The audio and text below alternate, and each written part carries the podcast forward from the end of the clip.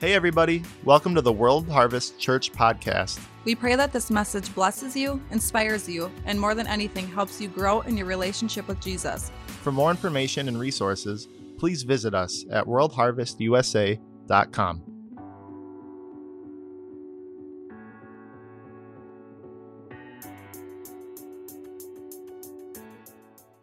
Well, it's good to be here. I'm Pastor Bob, if you're new with us. Uh, we have Pastor Shar, my wife. She spoke last night. And uh, Pastor Abby and Pastor Jake, uh, they just came from their mission trip down to Florida. Uh, they were preaching to the seashells and the, and the sun. So, yeah, I was praying for them the whole time. Oh, God, protect them while they're there enjoying themselves, eating too much you know, you don't want to overeat when you're on those kind of trips. Did you guys have fun? Yeah, was it good? Was the weather warmer than here? A little bit. A little bit, yeah. where were where were you know the rest of us? We were here. Um, so there was this guy.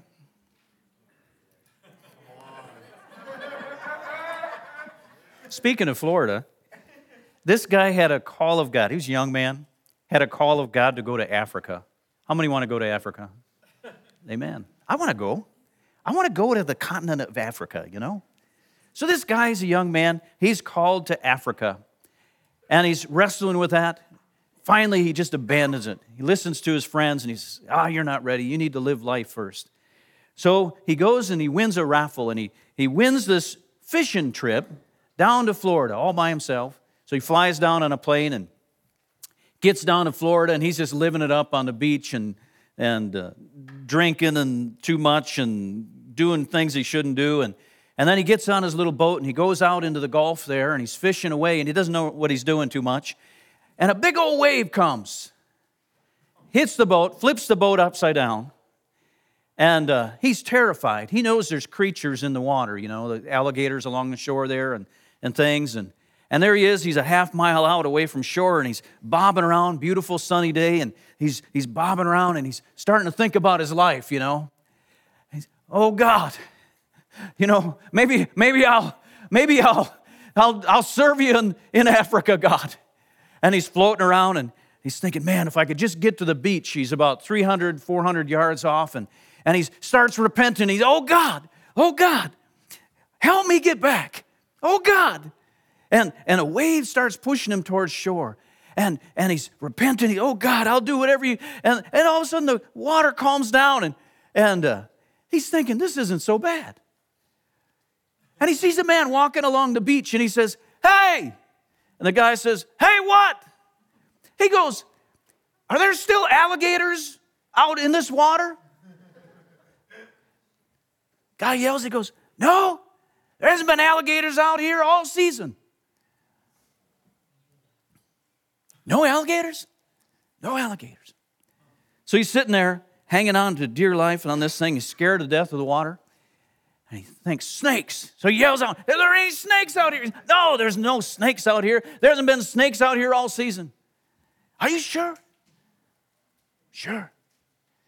He starts thinking about his commitment he just made with God. It's like, I think, I think it's okay. I don't know if I'm ready for this. So he jumps in the water and he starts swimming. He gets about 200 yards offshore, and a wave hits him in the face and he kind of startles him. And he, he, he comes up to the top and he sees that same guy walking along the shore. He says, Hey, what'd you guys do with all those alligators and snakes? He goes, We didn't do nothing. He goes, What'd you do? He said, All those sharks ate them.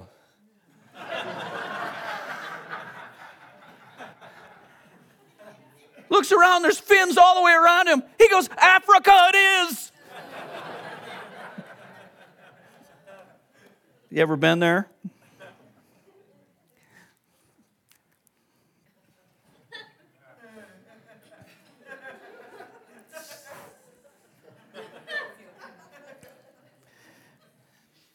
Um, uh, last week we talked about supernatural financial provision. We're going to talk about that again today. I think it's something that we really need. Wouldn't you agree? How many have so much that, uh, I mean, you're, if God gave you another dollar, you'd just like throw up? Okay, no one's raising their hands. Okay. No, we all have things in our life that we could use a little more provision for, I think. And we are already blessed in this country. And uh, I had a, a, man that's very studied. Um, he told me, he said, America is the only nation where the poor people are healthy. Isn't that something? That's interesting. We are blessed beyond our dreams, and we don't even know it. Uh, I remember being in, Af- in Africa, in, in uh, Haiti. I was down in Haiti, and people, sometimes parents, will forego eating for two or three days just so their kids can have one meal a day. Isn't that something? That kind of changes the perspective just a little bit. So we should stop for a moment and say, first of all, God, we thank you for simple provision. We thank you for simple provision. We thank you for heat. We thank you, Father, for food. We thank you for drinkable water. We thank you, God, for vehicles, whether they're rusty or not, whether they go slow or they go fast. Randy? it's an inside joke. Uh, but simple provision. Let's do that again. Say, Lord, I thank you, first, of all, for simple provision. Amen. I want to start with that. But many times, even this, this time of year, um, people can get into depression. It should be the happiest time of year, but statistically, it can become very lonely. It can become very empty. Because of, of all times, if there's ever a time to be happy, it should be Christmas and New Year's. And it's like those things begin to, those feelings on the inside begin to be magnified. That, that stuff is drawn out, and people get very depressed and even suicidal. Uh, you know what I'm talking about? And uh, so that sense of, of poverty, lack, all those things can really be magnified this time of year. So, first of all, Lord, we thank you for simple provision. It's, it's really hard to get grumpy as an American when you just sit there and count your blessings. You know what I'm saying? Just start where you're at and say, God, thank you for socks. One has a hole, but one doesn't. Praise God. Someday I'll have two pairs. But you start counting your blessings, and pretty soon in that process, you come out of negative thinking.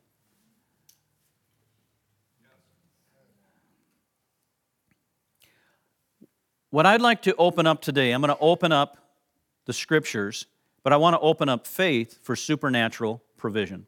Amen. As Christians, we do not live in the natural box. As Christians, we do not live in the natural box. And sometimes I start to move into that box, and the Lord will rebuke me sternly, and He says, You, you weren't designed for that. You weren't designed for that. If you want to live there, your life's going to be very small. I want you on the edge where it's scary, but my provision is there.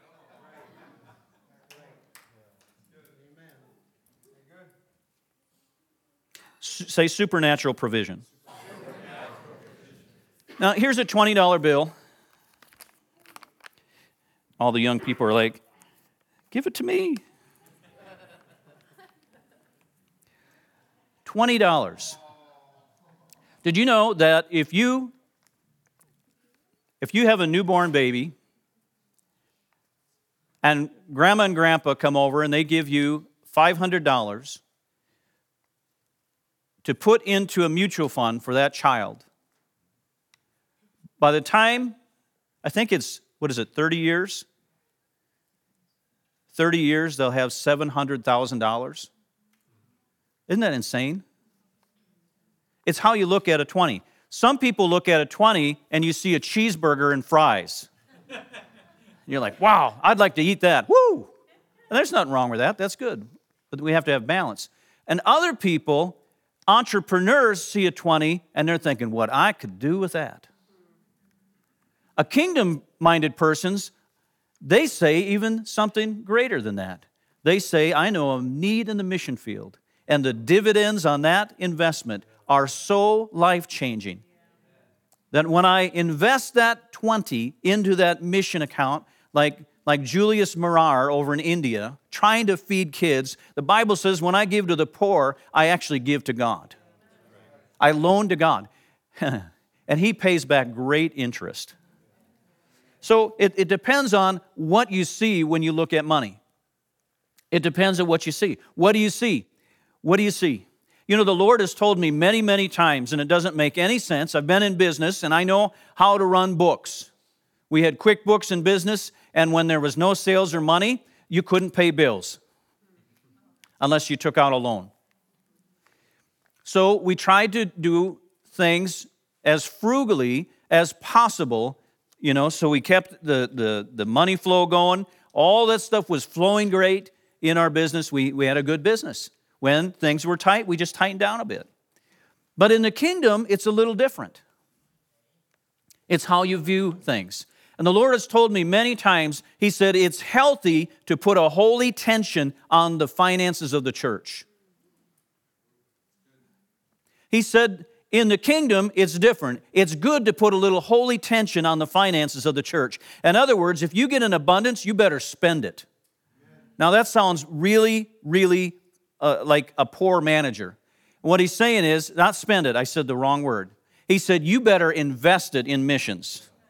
You better invest it in the poor. You better invest it into somebody that's struggling and put a little holy tension and learn how to live by faith. And when you learn how to do that, it's like exercising a muscle, and that muscle gets very, very large.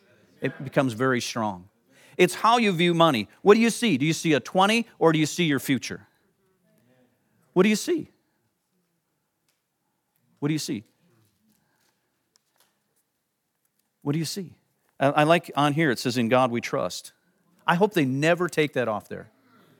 If they ever take it off, I'm going to write it on every bill that I get. I'm gonna, I'm gonna come up with a stamper that just, just, you know, I'll go to the bank, give me a thousand one dollar bills, and then just give them back in God we trust. What do you see? This, this, the, the Lord gave me a word one time. Now, this is a super skinny bill. He said, Look at that bill. I said, oh, Okay, I'm looking at it. It was actually a $1 bill at the time. And uh, he said, What do you see? I said, I see a $1 bill. He said, Well, what do you see? I said, I see a $1 bill. He said, What do you see? I said, A $1 bill. He said, Look again. I looked again. He said, What do you see? I said, A $1 bill. He said, You're not seeing it. I said, Lord, I'm not seeing what you're saying. And I mean, you ever have a conversation with God? He asks you a question because he knows you don't know the answer. He's waiting for you to go, Oh. So I said, Well, what do you see, Lord?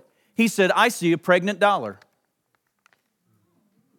I said, A pregnant dollar? And then it hit me. I said, Okay, I'm looking at money differently. So now when I think of a, $20 bill, I'm thinking I can eat a cheeseburger, and sometimes we need to, or I can buy, you know, 200 pounds of rice in India, and now God will begin to supply me back, uh, you know, begin to bring increase into my life because I bless someone else. And how does it happen? I don't know, but I give. And the Bible it says, Give and you shall be given. Now, we're not going to take up a special offering at the end, okay? So just relax. Just, just relax. Everybody gets nervous. They're like, oh, Lord, oh, God. Oh, God. I I got to run to my truck quick and leave my wallet under the seat. oh, people are sweating. Oh, oh Lord. No, we're not going to do that. But every dollar is pregnant. And when we begin to have a supernatural understanding of money, then we see in God's system, there's a system called reciprocity. Say reciprocity. That means when you do something, there's a reaction that occurs. When I do something, there's a reaction that occurs. And when I'm claiming, uh, you know, an increase in my finances, but I'm not willing to take a step and sow into something, I'm not opening up that venue of that spiritual law that brings the increase. Does that make sense? He says, Give and it shall be. Okay, now let's, let's put that through a different lens. God, I just need. There's no rest of the verse there. God, I just need. There's no rest of the verse there. Give and it shall be given unto you. I remember when we were in college, um, we would put aside, my wife and I, you know, we didn't have any money. I mean, we just, uh, yeah. And when I gave this example in college, I used only a quarter of a dollar, you know, because the rest I had to keep for food. Um, but no, it was tight. It was super, super tight. But we always had enough, you know? And we were always thankful. We ate those really good pizzas called Totoni's or Totino's or whatever. It's a horrible pizza. But we ate it and we put like ketchup on it and we put like anything we could. it was like, hey, pizza night. Ooh. Rejoice in faith, you know. Lord, please, when we put this in our mouth, let it taste good, oh God we, we, uh, we made things stretch. We did. We ate lots of things that were cheap. And, uh, you know, if we could go to the restaurant for a, a, date, we'd go to the cheapest place in town. And, and, but we had fun, you know. So, yep. So we're in college. And we decided, we decided to take an envelope. And whenever we'd get an extra dollar or two, we would put them in that envelope. And that was our giving envelope where we were going to bless someone on campus. And we'd get an extra dollar or two, and we put it in that. And we got up to about $100 in there, which we thought was like, you know, we were ready to buy a Ferrari. And the Lord, we'd pray about, whenever it got to a certain amount, we'd pray, and the Lord would tell us who to give it to. Isn't that fun? It is really fun. And it taught us the power of giving and, and that God was actually involved in that. So we would be praying, and I think the Lord uh, would speak you know, to her or would speak to me. A lot of times he'd speak to her because he likes her better. And uh, so um, the Lord spoke to us one time and he said, Give it to this family that's on campus. They lived in this little tiny house, uh, little campus house. And so we went knocked on their door and we brought our envelope. You know, it was so precious. I think we had armed guards around us, and we were taking that envelope.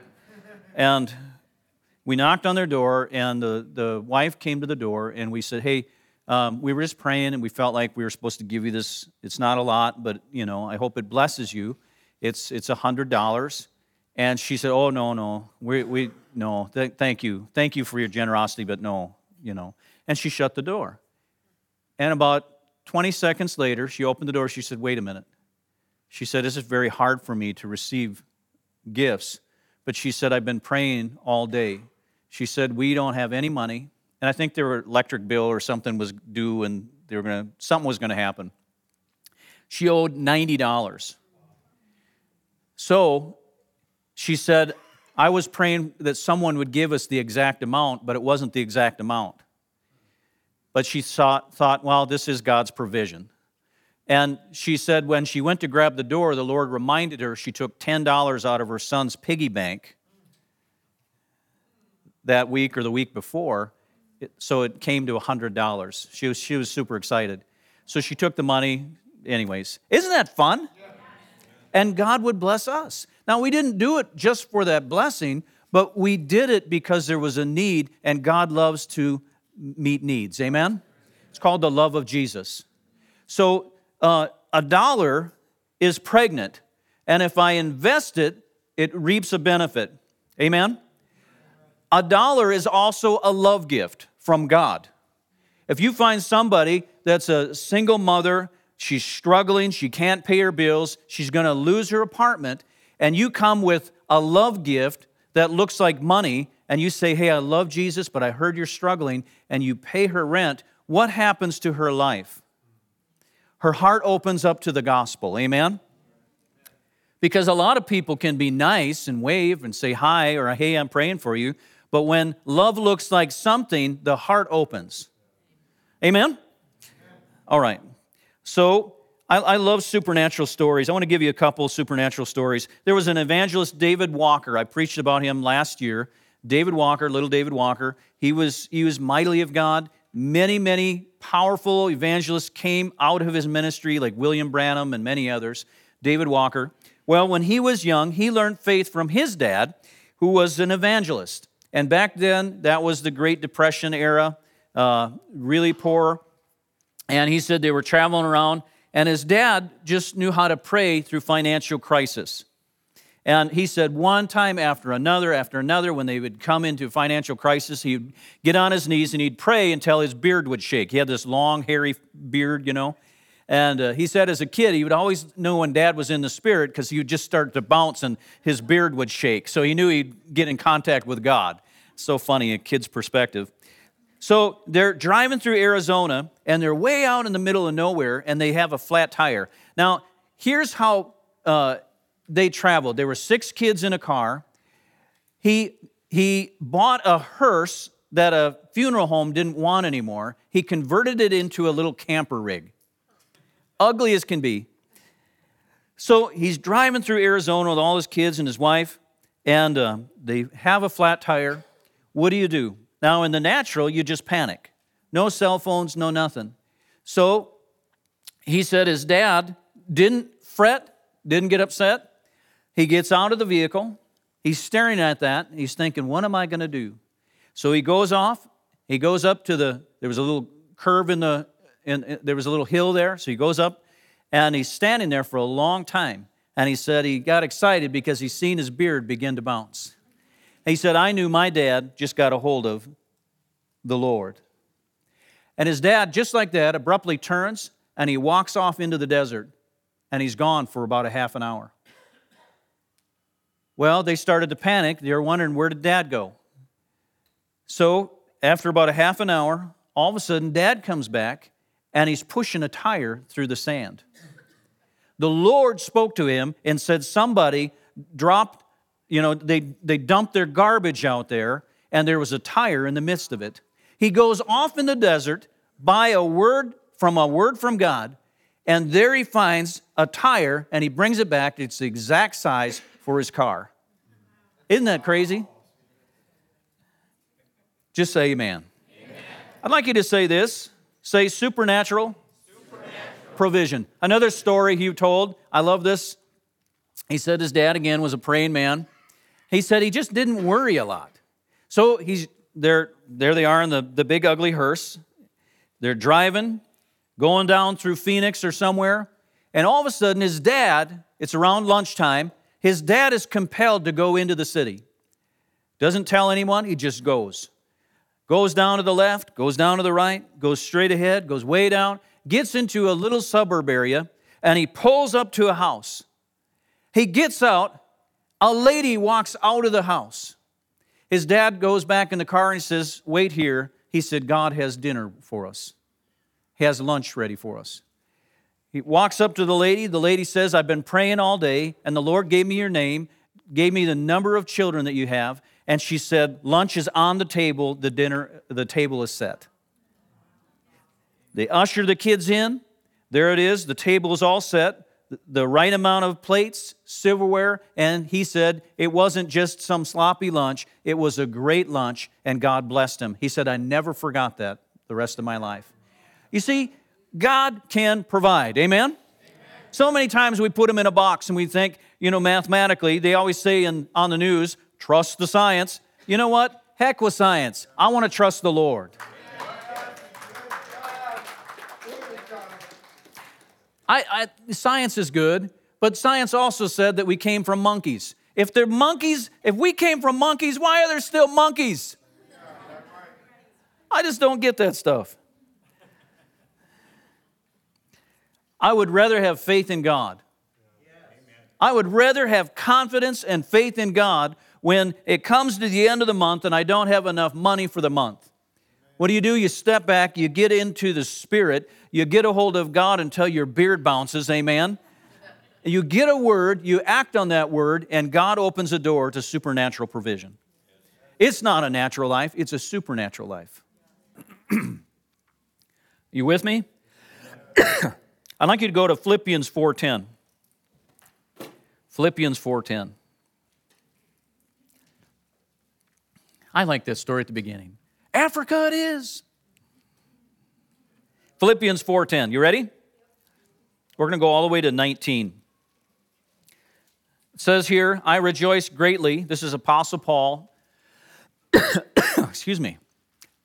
Apostle Paul in prison, struggling. How many here have ever been in a dungeon prison in the Middle East?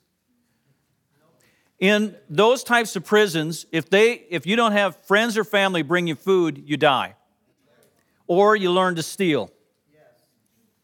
It's really bad. There's still prisons like that today.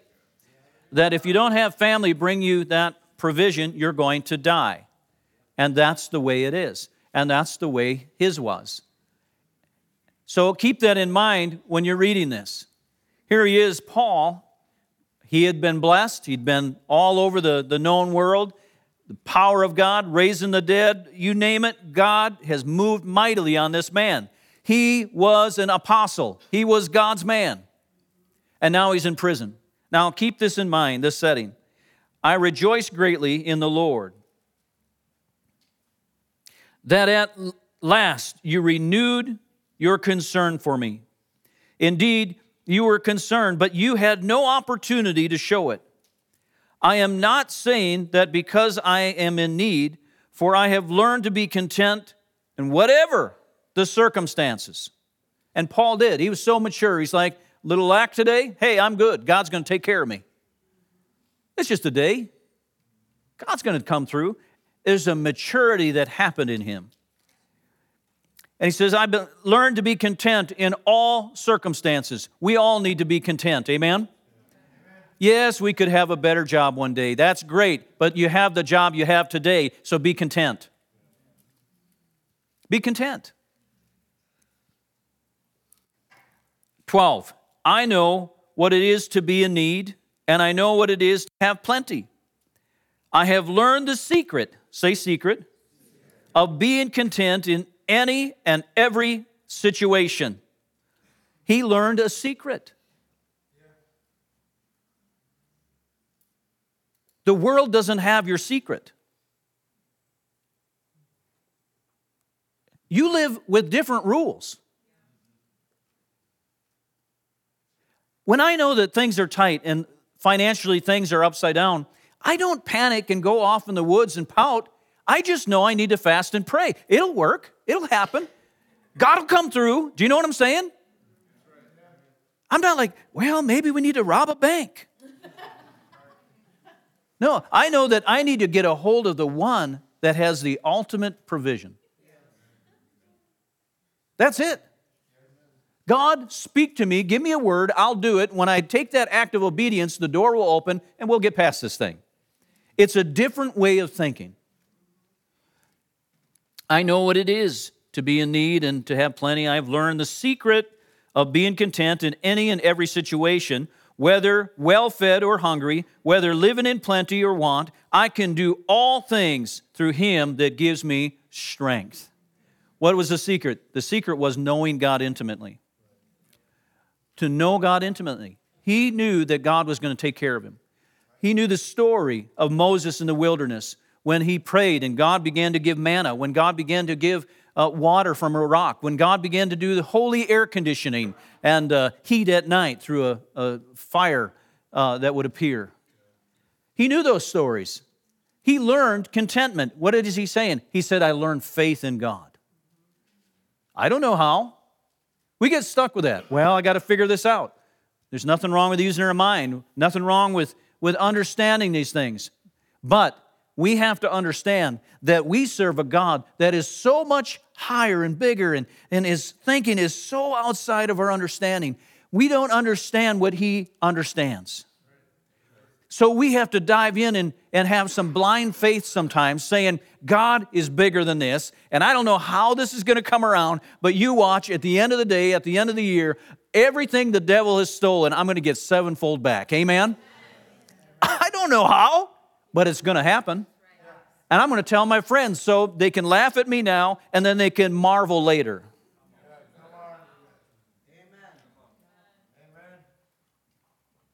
Well, let's keep going. Verse 13 I can do all things through him who gives me strength. You have tremendous strength. And Sometimes that strength goes dormant. Our faith goes to sleep. We need to stir it up. Verse 14, yet it was good of you to share in my troubles. What is he saying? He's saying it was good of you to get into a discomfort. Sorry, it was good for you to feel some discomfort getting out of your houses and coming to me to sow into my need. That's what he's saying. You came, you brought provision to the prison. It was good for you. How can that be good for them? He says, It was good of you to share in my troubles. When you see somebody poor in your neighborhood and they can't afford a new jacket, it's good for you to help that person. It's good for me? Oh, yeah. It's good for you to help that person. If you have faith in God, if you understand the Bible, if you understand His principles of reciprocity, when I sow into the poor, I'm actually I'm, I'm in line to receive back. Amen? We do it because we love God, we love people, but God says when you do this, you're going to reap a benefit. Verse 15, moreover, as you Philippines, sorry, Philippians, as you Filipinos know, Jeff, we're preaching to you. Jeff's in the Philippines right now. I got lost in the Philippines. Okay. Moreover, verse 15, are you there in your Bible? Right up your, in your Bible, circle on, you know. Moreover, as you Philippians know, in early days of your acquaintance with the gospel, so when they first got saved, when I set out from Macedonia, not one church shared with me in the matter of giving and receiving. Not one helped Paul in his trouble. That's really sad. Except you. Say, except me. See, this church gives a lot to missions. During COVID, we gave more to missions, I think, than we ever had in the history of the church. You know, when you compare year to year. That's amazing. That's a compliment to you. He said this, except you. Verse 16, look in your Bible. Please look in your Bible.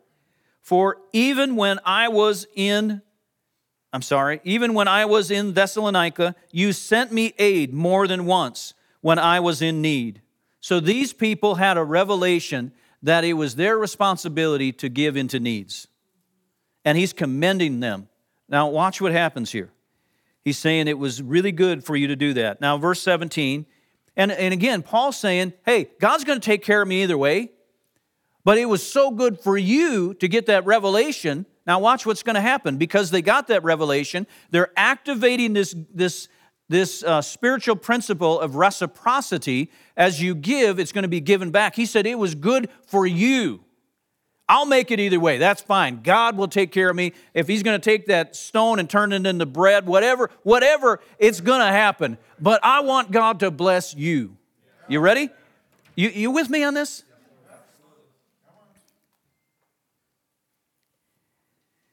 Yeah. For even when I was in Thessalonica, you sent me aid more than once when I was in need. 17. Not that I desire your gifts. See? Not that I desire your gifts. When we give a take up a missions offering, it's not that they desire your gifts. They need it. That's good. It's going to pay their bills, but they know that God's going to do it. But he says this. He says, "Not that I desire your gifts. What I desire is that more be credited to your account." He's saying, I'm trying to teach you something. If you can learn this principle, you will never go in need. You'll never have lack. If you can understand this principle, here's Paul. Paul the apostle, Paul, I would say he's an authority. He wrote scripture through the Holy Spirit. He's writing to them. He's saying, You gave, but he said, That was great to give into my need. But what you didn't understand, that it was actually for you. He wanted to prosper that church, he wanted to prosper those people. So he said, uh, he said that it was accredited to your account. You with me? 18. I have received full payment and have more than enough. See, how do you know you're under the blessings of God? Because you have more than enough. Does that mean uh, a, a brand new car every year? No, that could be, that's fine. But what it means is I have more than enough. The Lord told me when I took this church, I resigned from our, uh, my career in the software industry. Uh, that was a, a, good business, a good industry. Uh, I had a lot of job offers actually at that time, and uh, we were praying about things. And I resigned from there. I'm just telling you the truth. We took the church. We had an average attendance, about 25 people at that time. It was really a hard time. No budget, no nothing. But the Lord said, if you do this, you will never lack a penny. That's what He said. So when things get tight, I just lean back. I remember I opened an armrest in my car. When I did, I looked down, three pennies in there. And the Lord said, If you take this church, you will never lack a penny. And from that time, there was little to no budget in the church. There was little to no uh, savings in the church. We had given most of the savings away as a gift to the previous pastor. And there we are. We have a word from God. We have a vision of three pennies, and that's our payment, and we have not lacked a penny ever since. Amen.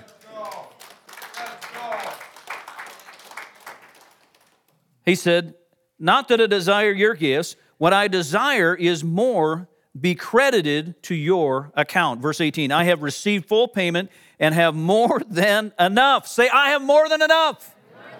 Amen. I am amply sup- supplied. Now, he's talking from prison. He had so much in prison, I'm sure he's sharing it with the inmates. They're, they walk by his cell, they're like, holy cow, what in the world is going on here? You know, he's, he's got enough blankets and he's got enough things, he's giving them away in there. And, and uh, God had blessed him even in prison. Isn't that good? Now, this is so good. He said, I am amply supplied now that I have received from Epaphroditus uh, the gifts you sent. They are a fragrant offering. They are a, ah. You ever walk in a farm, in a barn that hasn't been cleaned in a long time? Ooh, that's not what we're talking about. They used to use incense in the tabernacle, and it had a beautiful smell of frankincense. And I buy uh, anointing oil, and I always try to get the smelly stuff. You know what I mean? fragrance, uh, the, the, like the, the frankincense and, and myrrh and some of those other things. You open that up and you're like, ah, that, that feeling is what our giving gives to God. You know what I'm saying? You, your neighbor, you see him struggling. He doesn't have gas money to get to the store and you go over and you give him $20, what you're doing is you're releasing a fragrance unto the Lord. And he goes, Ooh, yes. It's a fragrance. You tip the guy well at the, at the uh, restaurant, and you put Jesus loves you, and so do I, and you leave a good tip. It's a fragrance that goes up to God. I thought it was just a tip. It's not just a tip, it's a pregnant tip, and it leaves a fragrance in the, in the nostrils of God. And He's very pleased by that. Are you guys okay? I am amply supplied now that I have received from da da da da da, and it's very it's a, a fragrant offering, an acceptable sacrifice, pleasing to God. And my God, this is this is the we all quote this scripture, and if you don't, you need to.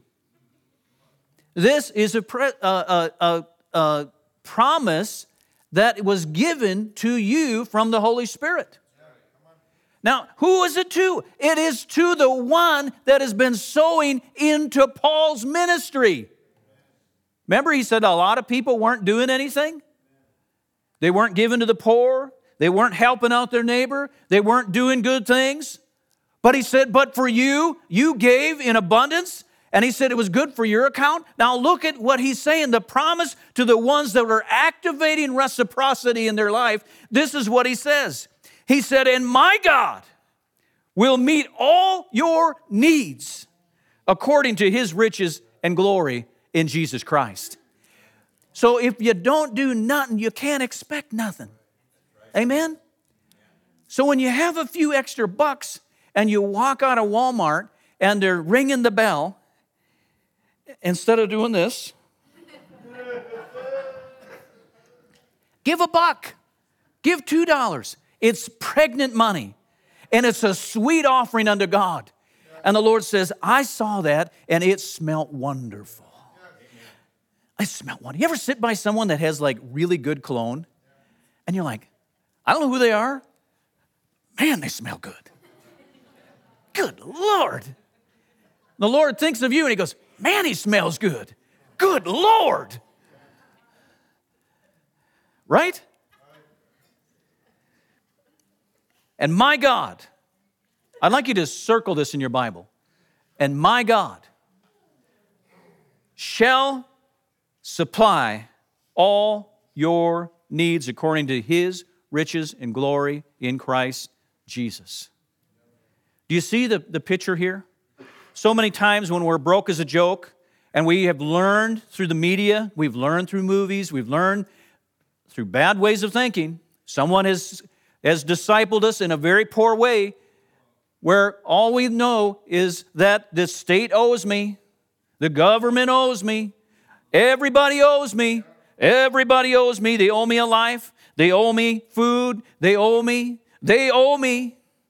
And God's like, you can stay in that cycle your whole life if you want to.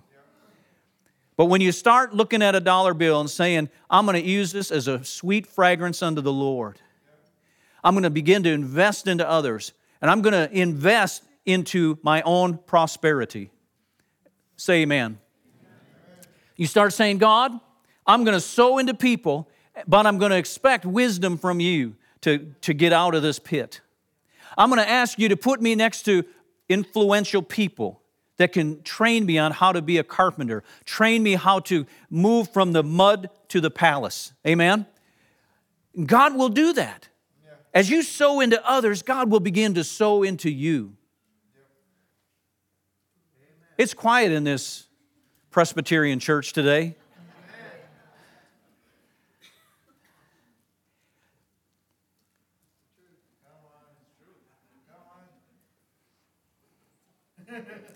When you get this, it changes your whole life.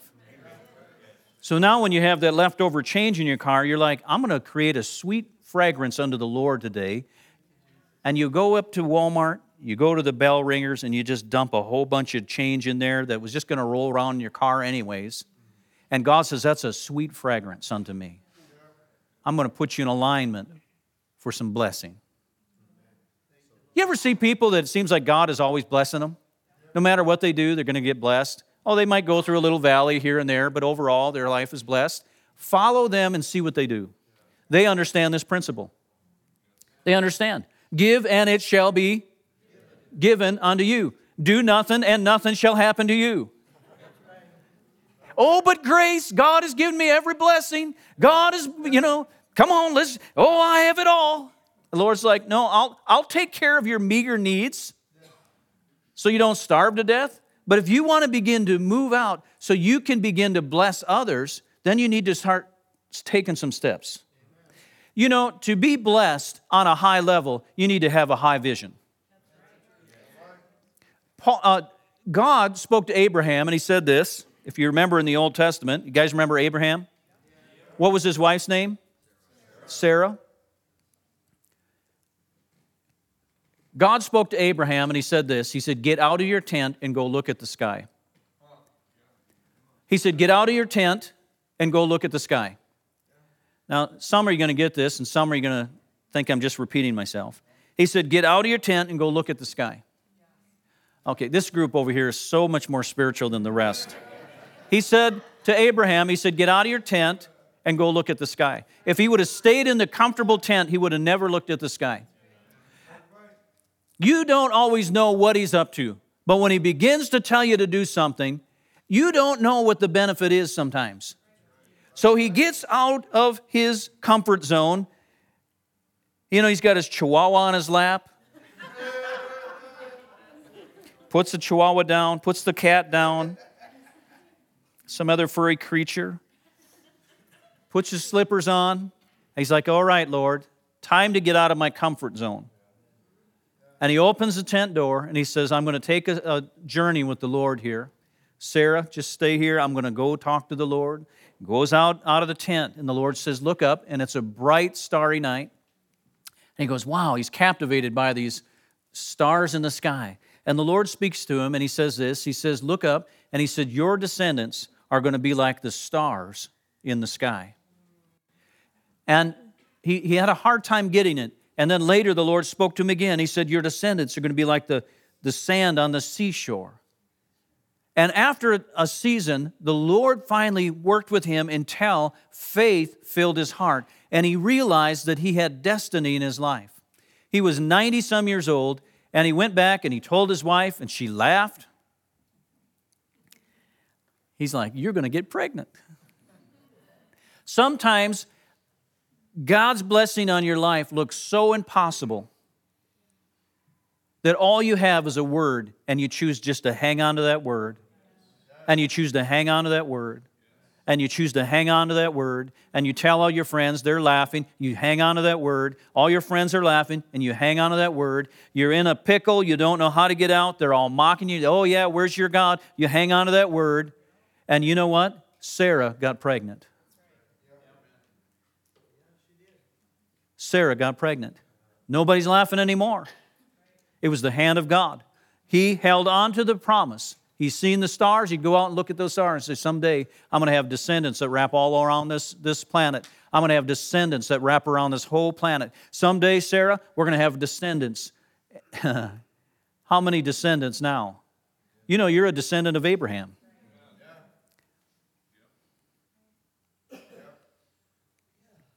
guys okay? You hang on to that word. And that word in due time, in due season, as you hang on and you do what God told you to do, you're going to reap a harvest. We have to have a vision that's greater than ourselves. Sometimes when we're praying that God would multiply our business and grow our, our business, or you're working in a factory and you're like, God, I want to be a manager here. I want to make three times what I'm making. God, I want to do it so I can help Julius Marar in India. I want to grow so I can expand my giving to the Lord to touch the world. I want to grow so I can win thousands of people to Jesus. I want to grow. See, you have to have a vision greater than just your own self. And that gets the attention of heaven. So if we want to grow as a church, or I'm sorry, if we want to just have a nice big building, we're going to build that thing. We're going to say, yeah, that's it. Man, we're going to have a nice building. We're going to have a place where the kids can play, and that's good. And the Lord's like, that's all nice. But when you start saying, God, we're going to take the nations, we're going to raise up teams, we're going to send out evangelistic teams, they're going to go all over the world. We're going to win our community to Jesus Christ. It's going to be a training center, it's going to be a place where families can get healthy and those families can go out and win their friends. And in, in due time, we're going to change this entire region for Jesus Christ because of your blessings on that building. Amen. You see it? You know you can't build something until you see it. Look at the stars of the sky. When you look at that building, don't look, you know, when you think of that building, don't begin to just say a church building. Say a training center that's going to touch the whole world. That God's going to do something in this next generation that's so big, so powerful. And we're like, God, if that's my little part, I want to be a part of it. You have to have a vision larger than yourself. Oh, God, I want to break through financially so I can drive a Corvette, and that's about it. Lord's like, okay, that's nice. And then the guy next to him's praying. He's saying, God, I want to be blessed so I can take teams overseas and I can win people. I can dig a well and I can have fresh water to this community and then we can win them all to Jesus Christ through this thing. But God, it takes money to get there. And God's like, I can help you with that. Do, do you see? That's called kingdom vision. You have to have a vision, a purpose larger than yourself. Now, you can work hard and build wealth. That's good. That's a natural way. But if you want supernatural provision, we have to look at the world through the lens of faith, through the lens of what the scriptures say. And then we begin to invest deep into others, into the community, into the church. And then we see God begin to bring supernatural provision into your life. Am I preaching to anyone here today? Okay. All right. We have 10 points. That's the first point. so he said in that scripture, he said, contentment. First of all, we need to be thankful. Lord, thank you. Number two, when we give, we receive. That's called triggering a supernatural law. That's called reciprocity. As I give, God gives back. There's nothing wrong with that. That's what He said. He set up the rules. Amen? So when I look at a dollar bill and I give it to a waitress, I am given a dollar bill that's pregnant and it's a good, sweet offering to the Lord and it's going to come back to me. That's just good thinking. Number three, it said that you have a heavenly account. It says it's good uh, uh, to your account, remember? He said, It's good for you to do these things. You have an, a heavenly account. And in the Greek, there, there are three accounting terms that are used in that scripture in verse 17. It says that you may profit, that you might increase, and that uh, you have an account. So God keeps track of that stuff in heaven. I don't know how He does it. But He says that you can profit, that you can increase, and that you have a heavenly account that He keeps track of.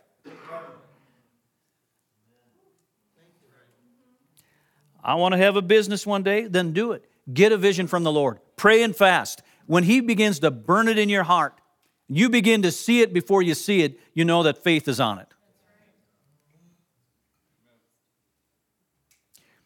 Some people say, well, I want to have a, you know, I want to be a great prophet. I want to be a great evangelist. I want to be a great teacher. I want to be okay, then apply reciprocity to that as well. You want to be a great evangelist? Then on your time off, go downtown and win people to Jesus. You win people to Jesus and tell the Lord, finally says, I can't take it anymore. I need to move him to the next level. But when we just sit back and do nothing and expect God to rain down upon us, it isn't scripture. Well, the state should take care of me. Well, the you know neighborhood should take care of me. Well, the school should take care of me. Well, they should. That's not how God works. In the parable of the talent, the one that did nothing, the Bible says that the master looked at him and said, Thou wicked and lazy servant. And he took what he had and he walked over to the wealthy guy and he said, Here you go. You're a man of motion. You get stuff done. That is counter socialism. God loves busy people. The Bible says that a lazy man, it says poverty will hunt down a lazy man. That's a strong word. Well, you're 95 years old. I can't do much anymore. You can pray for people. You can write letters to people and encourage them, send out things of encouragement. You can call people and encourage them. There's lots to do in the kingdom of God. Yeah. All right. You guys okay? This thing, when we have faith in God, anything is possible. Anything is possible. Anything is possible. Anything is possible. The Bible says in Psalms 37 19, it says, In the time of evil, they will not be ashamed and in the days of famine they will be satisfied. In times of disaster they will not wither, and in the days of famine, they will enjoy plenty. They will enjoy plenty. What is he saying there? He's saying, You do not live with the same rules that your neighbor lives with. He's saying, When you walk upright with him, you have faith in him, you're taking steps, you're activating those spiritual laws. He said, You have nothing to worry about. Woo, come on. Yeah. All right, I need to wrap this up, but I love the Old Testament. When I need encouragement, I read the Old Testament. I love the stories. You have a poor woman, she doesn't know what to do. She's going to eat her last cake and die.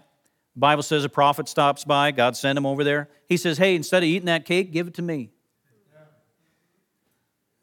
It's almost repulsive when you read that story. Woman, she's going to die with her child. Make that cake, but don't you eat it. You give it to me. Isn't that just disgusting? I could see CNN. Elisha goes down and sees the poor woman, took her last meal. What a sicko!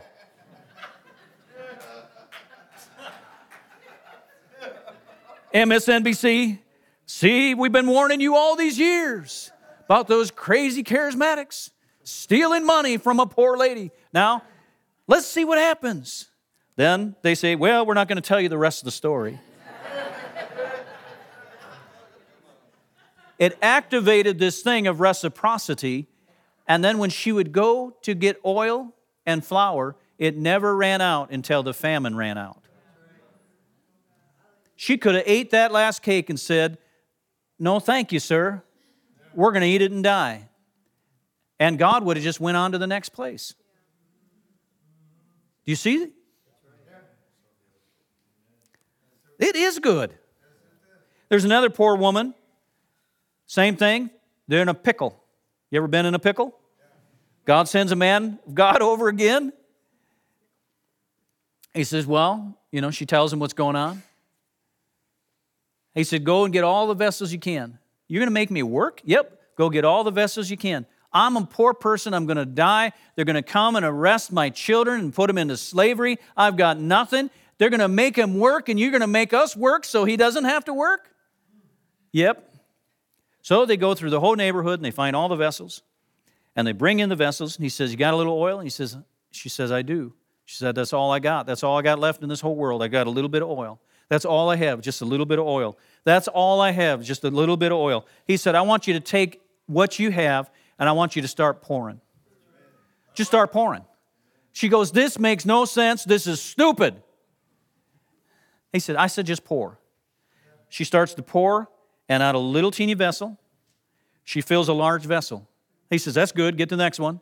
And she keeps pouring until every vessel that they went and got became full. And he said, Now take that oil and go sell it, pay off your debts, and live in blessing. Now, if she would have said no, she would have missed it.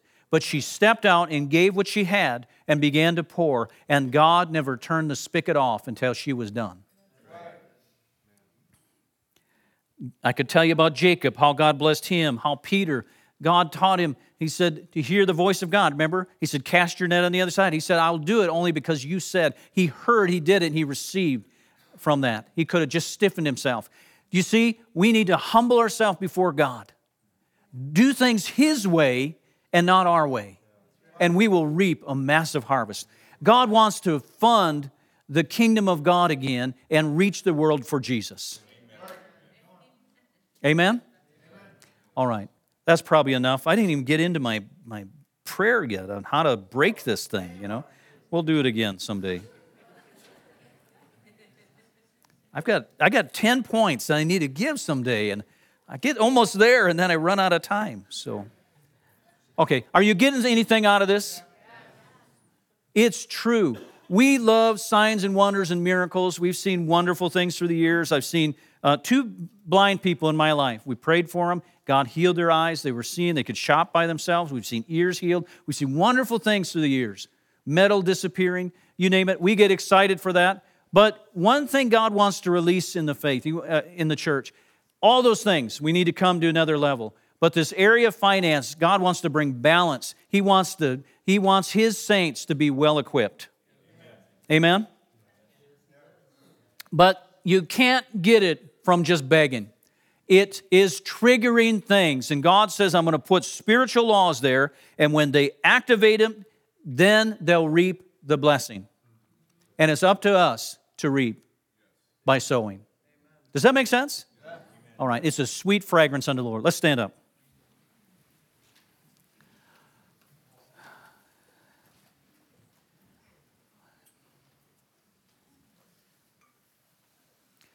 All right, we're going to take up an offering. Just kidding. I remember Chris Valentin one time, he preached on, uh, on, on finances or something, and, and uh, he's up there and he's, he's talking about, you know, giving and all that. And, and about halfway through the message, big church, big, big church. The Lord says, He says, You can't take an offering. You know, he's at a place speaking at a guest church. They'd brought him in, big church. And the Lord says, You taught on stewardship and giving. He said, You can't take up an offer, uh, you can't let them bless you with an offering. You can't do it because then it's going to look like you preached again. You get it? He's like, Lord, it's a big church. And it was a good word. The Lord said, Don't do it. So, you know what he did? They went, and here when the guy got up to take up the offering, he said, We're going to take up a first fruits offering. We're going to, we're going to come up with the largest offering this church has ever come up with because we're going to break the spirit of poverty off of our church and we're going to bless the man of God. He didn't know they talked about that.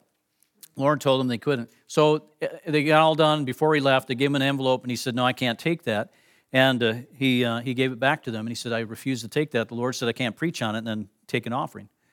And they said, Well, you don't understand. We did a first fruits offering. This is the largest offering in the history of the church. We want to bless you.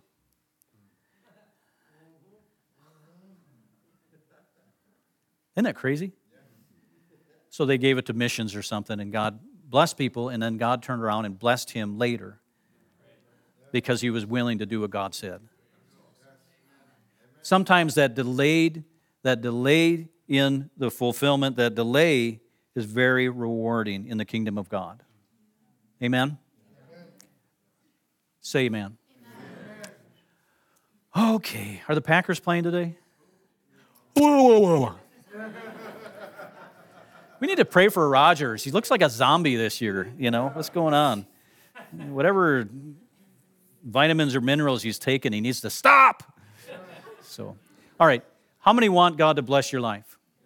All right. So I'm going to pray. I'm going to pray that God would break the spirit of poverty and, uh, and all that. And I'm going to pray for increase. But what I'm going to pray is that God would give you an insight into what I'm teaching on so you can activate spiritual principles and come out of the valley. Amen? Amen? It's in your hands. And that's the beauty of this message. It's in your hands to be blessed. Come on, amen? amen? All right. Father, we just grab somebody, grab somebody's hand. It's a good family. We love our family. We love the church family. We love the people watching online. Just grab somebody's hand. I don't like people doing life alone.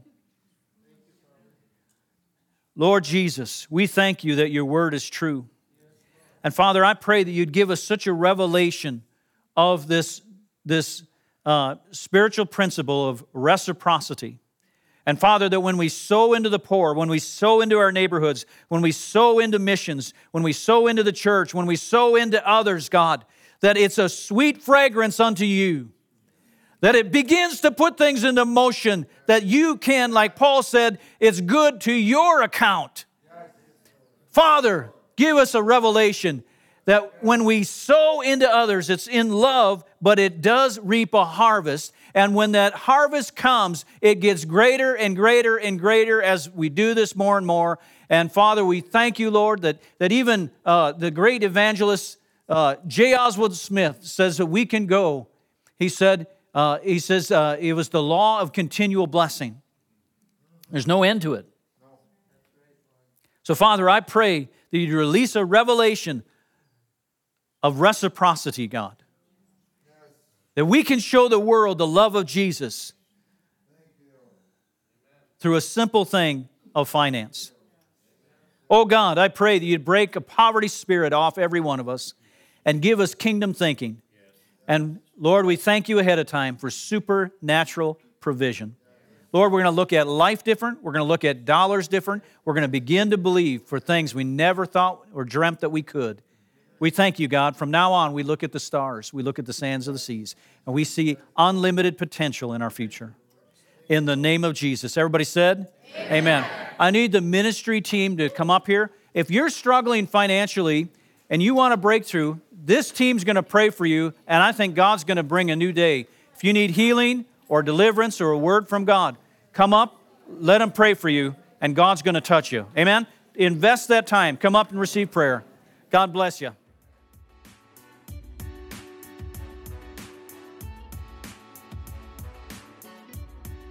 Thank you for listening to our podcast today. Be sure to subscribe to our channel so you don't miss any new messages. To learn more or to get connected with us, please visit us at worldharvestusa.com. God bless you all, and we'll see you next time.